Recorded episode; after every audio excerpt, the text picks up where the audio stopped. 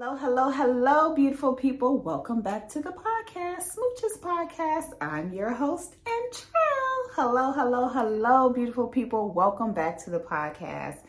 This is something new. This is something different. There was an option for me to video record, and I thought, hmm, I want to try that. Let's do that. So here I am. You get to see me live in the flesh here. I'm chilling. I have on my comfy clothes here. I'm just relaxing, hanging out, and recording the podcast and video recording the podcast. So this is different. I love this. I think I might try this more often. Um, I'm very casual. It's not anything extravagant. I'm just hanging out with you as if I would do if I was just coming through your audio. So hello. Hello to everyone who's just found the podcast. Hello to the returning family. Hello, hello, hello. Okay, so just getting into things here. You know what? I just so happen to be going uh, through different stories and I come across this story. Y'all, I can't make this stuff up. So there was a woman who had um, a bestie and um, I guess her and her best friend, they just lost communication or whatever. And um, she seen that her friend was falling on hard times. Uh, so she decided, I'm going to help my best friend out. Help my best friend out. She's pregnant also. Don't want to leave that out. She's pregnant. And um, she was homeless. She was homeless. So her best friend said, you know, I'm going to help my friend out take care of her, nurse her through everything, let her have a healthy birth and that. This best friend was a team player. The her friend did not have uh, the baby's father in her life, so she took on the sole responsibility of being the dad. Pretty much, she wore the dad bracelet in the hospital. She just came through like a trooper. So the baby's born and I'm thinking that the the friend is staying with the lady, her friend is staying, you know, the bestie who was homeless is staying with her friend and her husband who she had been married to for 6 years. So, the husband, um not the husband, but the best friend is taking care of the, her friend's baby. Like I guess like, you know, giving her a break, changing a diaper or things like that.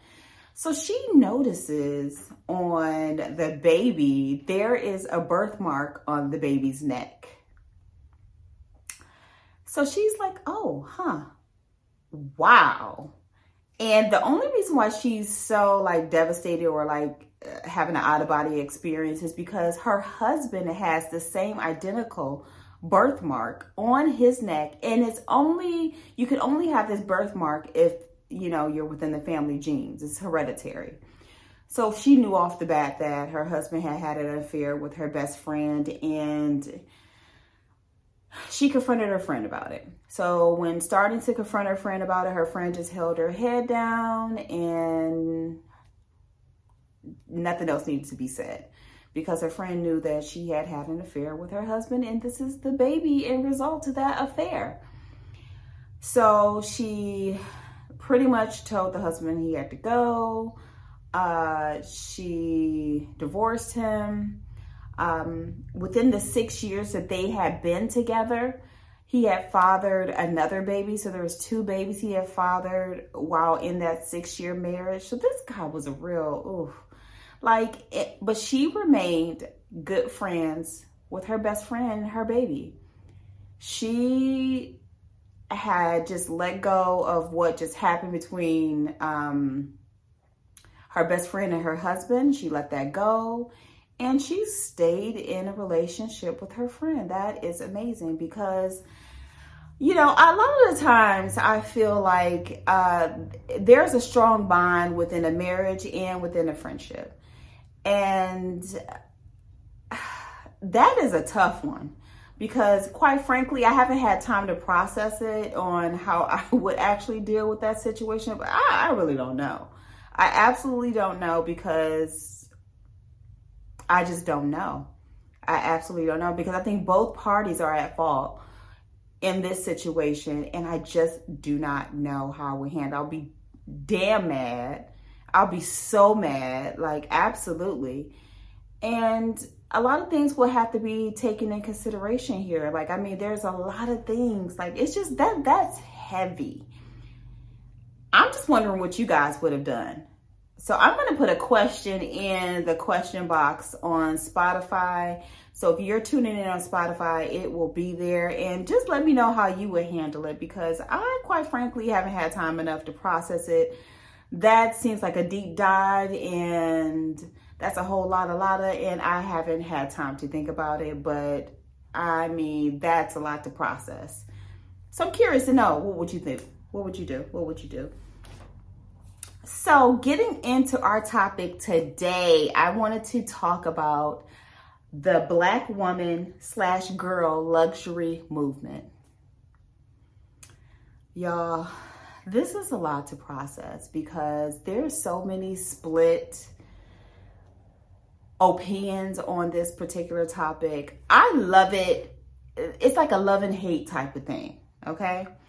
It is like a love and hate type of topic for me only because I feel like when it comes to women having luxury, black women having luxury, that's something that we haven't had an opportunity to do for long.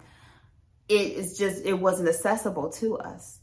And that we are gaining power to be able to have these luxury items or luxury lifestyles or whatever you claim to be luxury is wonderful. This means you have empowerment. This means that you are taking ownership of your life pretty much. And I love that. I love that to a race of women in a culture of women who haven't had that opportunity to actually do that. This is amazing to me. Like, I love it. I absolutely love it. But what I was having a tough time, like, going back and forth with is that the luxury superficial and the luxury of just rest and I think luxury comes with resting and not always having to be concerned about those heavy needs that we have, like paying bills and worrying about where the food's going to come from or other things like that and not having to carry the whole load on your back all the time or just having to worry all the time of how things are being done. That's where I'm in between because I feel like most of us who want to experience luxury, it might have been things that we've never had, possibly. And those things fall in line of not having to worry about how things are going to be taken care of, along with being able to have um, nice things. So I think that to it determines, um, it matters on what age range you are. So if you are in a younger age range, you might be more focused on the materialistic side. And if you're in a older age range, you might feel like I just want rest. I want to be able to live a worry-free life and not have to really worry about all the things that we worry about when you have to live in life. And that's where the split for me is because um, I feel that as a race of women, Black women, we have never had the opportunity to just live life, experience things. We've always been held back from having. We've never had an opportunity to have a lot. So being able to have things material things or being able to have experience trips and things like that, uh, it is absolutely empowering to be able to do that. And I feel like, yes, as Black women, we absolutely should because we've come through a whole bunch where we haven't had the opportunity to be able to do these things.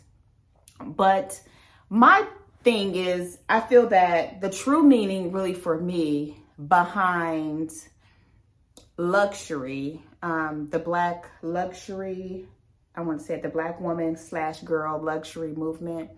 I think it's just pretty much to find your own truth in it. Because for me, I just see black luxury for black women and girls. It's just basically identifying who you are, what it is that you want most out of life, being able to identify with if I save this money and I just want to take time off, I'll be able to do that for myself. If I don't like this job or this position that I'm in, I can quit and I'll be able to take care of myself. Choosing different things for yourself to be able to experience these luxuries, like, I mean, you can't, it can't be all superficial. For me, it's not superficial. It's being able to absolutely enjoy rest. Rest meaning that I can create the life that I want to live, however that is. And I don't have to follow anyone's rules. That's what luxury is to me. That's my movement with the black girl slash woman luxury um, movement. That that's me. That's what I absolutely want to do. I feel though as though that's what it means to me. It's not all superficial because it can become a superficial thing. And I don't think that's the absolute meaning behind it. I think that's what being that's what's being pushed and that's not everyone's agenda. So I think the black luxury woman movement is what you make it. It's absolutely what you make it. And then just being more thoughtful in that process. That process of identifying what luxury means to you. I think that moving forward that we don't have to be so superficial in the things that we want for ourselves.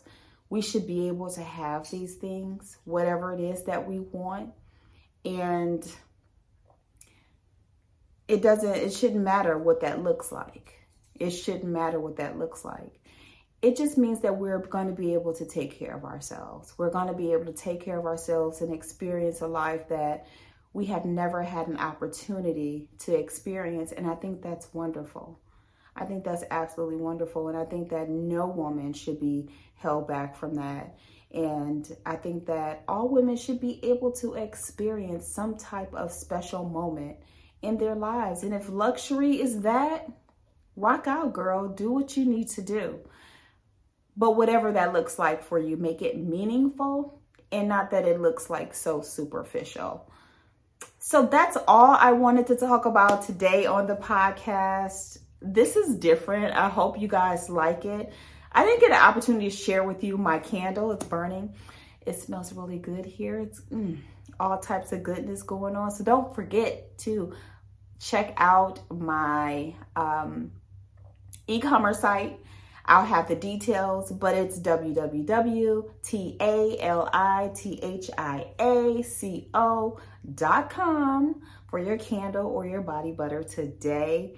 And follow me on Instagram, Smooches Podcast, and also email me your comments, what you want to talk about. Let's get into it. Smooches Podcast at gmail.com.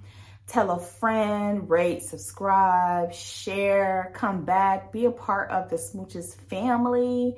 And I've always wanted to do this on camera. Smooches!